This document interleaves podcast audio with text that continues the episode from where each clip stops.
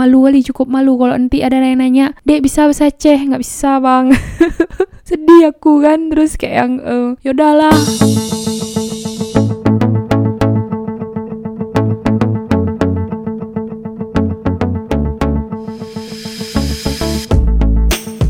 Hai semuanya, selamat datang kembali lagi di Winter Waktunya Berinteraksi. Aku ucapin juga selamat datang untuk semua sobat Winter yang baru aja ketemu podcast ini, entah itu dari temennya, ketemu di Explore gitu aja, atau di mana gitu ya. dan di episode kali ini, udah pasti aku bakalan bahas tentang sesuatu yang seru dan pastinya menarik. Kalau sobat Winter penasaran, yuk langsung aja, here we go!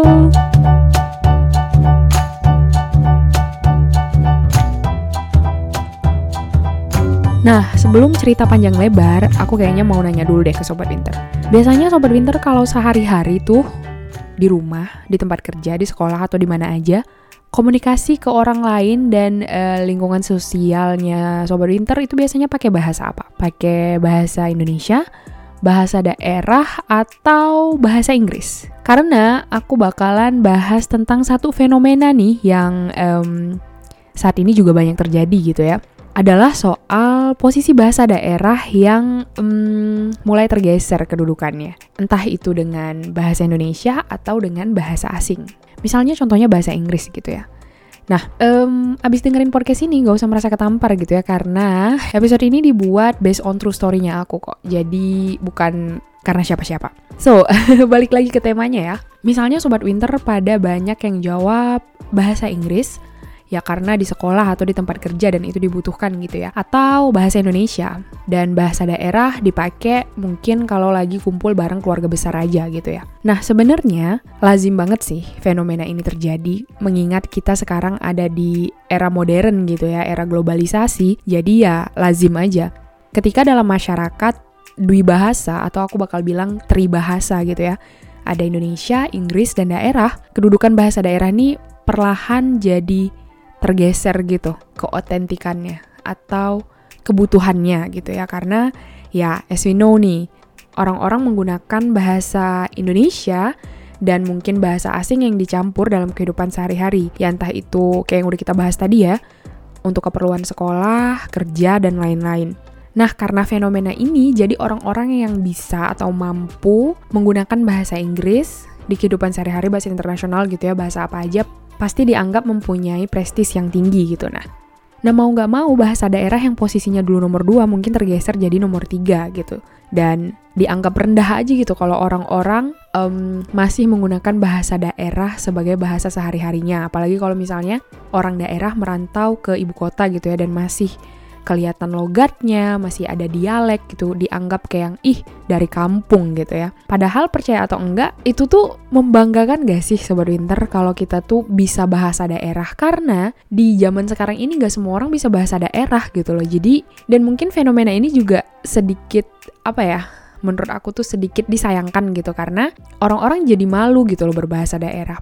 Karena entah kenapa validasi orang-orang untuk terlihat keren itu harus apa ya harus uh, mengikuti di mana tempat kita tinggal. Misalnya kita tinggal di Jakarta nih, ngomongnya ke pasti pakai lo gue gitu ya. Nah jadi kita yang dulunya dari daerah biasanya aku kamu jadi ikut-ikutan nih. Nah dan logat yang kita punya tuh harus sebisa mungkin tersamarkan gitu loh biar kita tervalidasi biar kita tuh bisa diterima di lingkungan sosial maksudnya kan nggak harus menghilangkan keotentikan diri gitu ya kalau kita bisa bahasa daerah hanya untuk bisa diterima di lingkungan dan sebenarnya juga aku nggak menyalahkan, nggak ada juga sih yang menyalahkan fenomena fenomena jaksel. Pasti semuanya pada tahu sih. Ketika orang-orang menggabungkan bahasa Indonesia dan bahasa Inggris gitu. Nah, kalau kita lihat lebih dalam lagi fenomena jaksel ini kan uh, apa ya?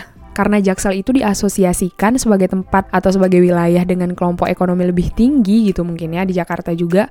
Ya jadi nggak heran mungkin mereka punya tekanan atau dituntut untuk bisa berbahasa Inggris yang baik dan benar untuk bisa diterima di lingkungan sekolah atau di lingkungan kerja misalnya. Nah, dan fenomena ini ya juga lagi-lagi lazim terjadi. Ini menurut salah satu pakar linguistik um, di Universitas Indonesia gitu ya. Fenomena ini terjadi karena adanya risiko kontak bahasa. Dan yang nggak mengkhawatirkan gitu loh selama ini tuh nggak berlebihan. Jadi bisa dilihat dari dua sisi.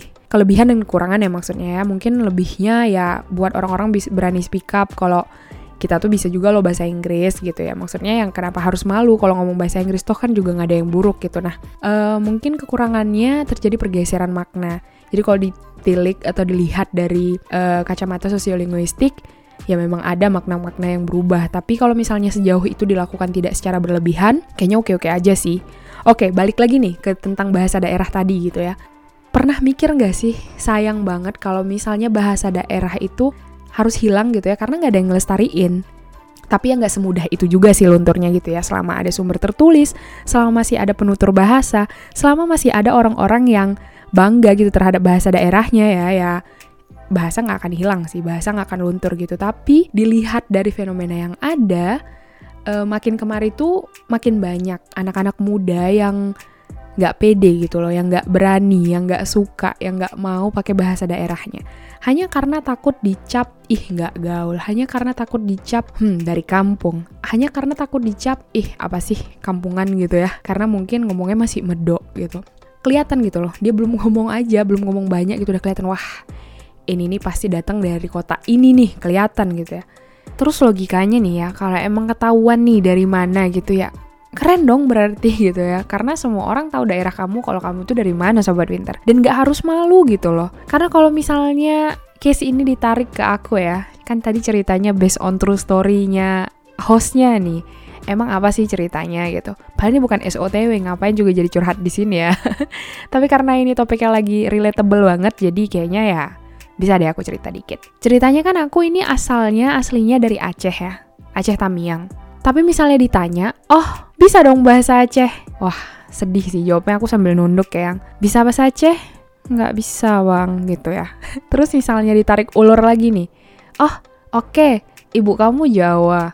Eh, jadi mungkin kamu bisa bahasa Jawa gitu. Terus aku nunduk lagi bilang kayak nggak bisa. Ngerti tapi, ngerti sih tapi pasif gitu loh. Terus misalnya ditanya lagi nih, nah kan kamu berasal dari Aceh Tamiang tuh. Aceh Tamiang tuh kan bahasa resminya bahasa Tamiang ya, bahasa Melayu. Berarti bisa dong bahasa Tamiang.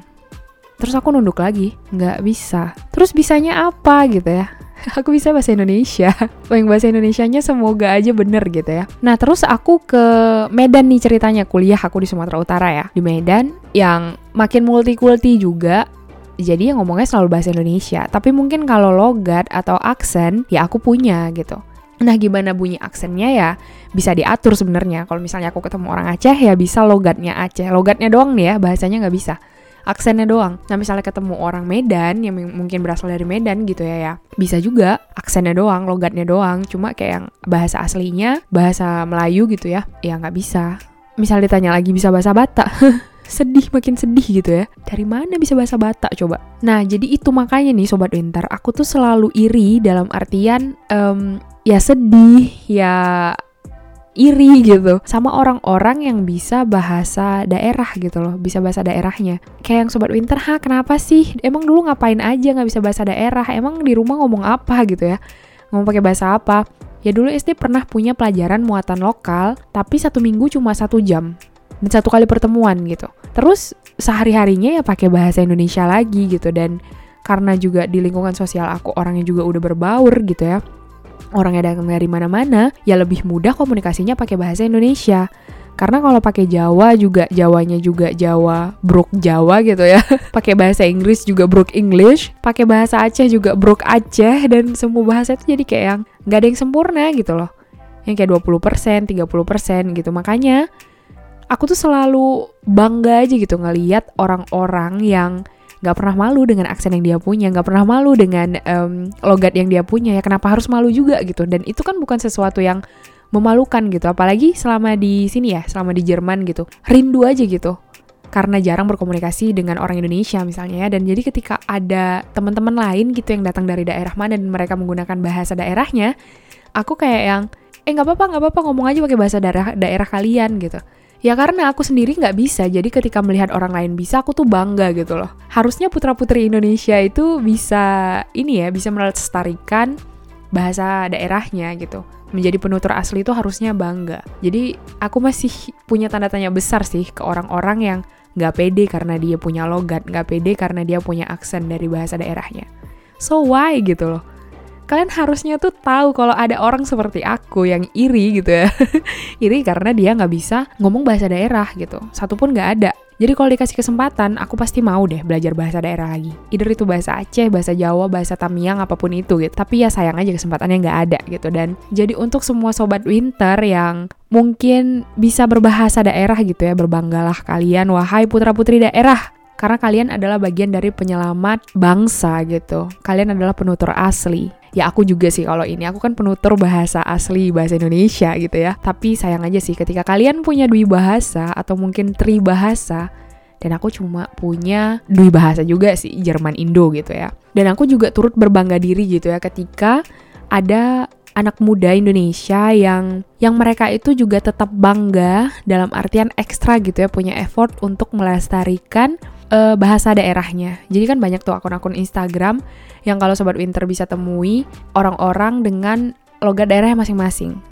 Walaupun itu cuma tujuannya buat um, mungkin mereka nggak mikir itu tuh 100% murni pelestarian bahasa, mungkin juga ada unsur materialnya di dalam sana ya terlepas dari itu gitu ya percaya atau enggak, mereka udah menjadi sebuah ikon dari daerah mereka kayak yang, wah siapa sih yang nggak kenal Mak Betty dengan logat Medannya misalnya wah siapa sih yang nggak kenal dengan Khalil Tok Tok yang dia tuh dengan Acehnya yang yang dia tuh punya logat Aceh yang bener-bener semedok itu gitu loh. Dan pasti ada banyak lagi selebgram selebgram di luar sana yang nggak bisa aku sebutin satu persatu. Dan ya bangga gitu loh Indonesia punya kalian Indonesia punya pemuda-pemuda yang mau melestarikan bahasanya. Karena ya sedih aja nggak sih kalau suatu saat nanti bahasa kita harus luntur, harus hilang, dan anak cucu kita tuh nggak bisa belajar bahasa itu gitu loh. Secara sempurna maksudnya ya, karena penutur aslinya nggak ada gitu loh. Sayang aja, jadi jangan sampai itu terjadi. Nah untuk Sobat Winter semua yang mungkin bertanya-tanya ya, emang gimana sih? Nah ini aku coba berbicara menggunakan logat sehari-hari aku di Aceh Tamiang. Ya sebenarnya nggak ada yang beda sih. Ini belum mulai sobat inter. Pasti udah pada off gerik ya, udah pada penasaran. Aduh jadi malu. Tapi nggak apa-apa, karena tadi di awal juga udah janji kan ya. So, Ya nggak ada sobat winter kalau aku udah bilang tadi di awal, iya eh aku mau nanti ngomong bahasa Tamiang. Sebenarnya bukan bahasa Tamiang sih, tapi pokoknya kayak dengeri aja lah ya. Nanti misalnya ada yang aneh-aneh sedikit, ya suka ke lah. Pokoknya kalau kayak misalnya bilang, eh lucu kali ya kalian ngomong kayak gitu. Ya kayak mana namanya juga nih bahasa sehari-hari kami kalau kalian tetap mau dengerin podcast ini sampai habis ya aku nggak maksa. Tapi kalau kalian nggak mau ya udah. Nggak apa-apa close saja. Tapi aku sedih he. pokoknya kalian semua yang bisa ngomong bahasa daerah tetaplah berbangga diri. Jadi orang yang bisa menjadi tonggak bangsa putra putri daerah yang bisa dibanggakan. Jangan kayak aku nggak bisa bahasa Aceh nggak bisa bahasa Jawa nggak bisa juga bahasa Tamiang malu kali cukup malu kalau nanti ada yang nanya dek bisa bahasa Aceh nggak bisa bang. Sedih aku kan terus kayak yang uh, yaudahlah nggak mau abang sama dek adek nggak bisa bahasa Aceh gitu. Ya udahlah bang. Jadi kayak mana? Terus nanti misalnya datang abang-abang lagi bahasa Jawa kan kamu iso poso cowok tah raiso mas. Gitu. Pokoknya kan kayak yang sedih kan. Terus datang lagi orang Tamiang nanti tanya dek adek bisa uh, bahasa Tamiang. Eh bukan kayak gitu loh kan ya tapi kayak kayak gitu lah ya kan. Um, pakai bahasa Tamiang. Dah nggak pandai aku bahasa Tamiang ya pokoknya ditanya lah ya kan bisa bahasa Tamiang? Nggak bisa. Dah lah. Orang apa kayak sebenarnya? Nggak ada orang Indonesia. Bisa bahasa Indonesia aja. Habis itu kalau logat-logat ya kopi-kopi sedikit eh. Kopi dari Aceh sedikit kopi dari Jawa sedikit kopi dari Tamiang sedikit juga kan. Ya udah pokoknya kayak gitu lah weh. Malu kali aku cerita kayak gini ya ya udahlah segitu aja dulu episode kali ini ya. Pokoknya kalau misalnya sobat winter berpikir podcast ini bermanfaat sedikit kan.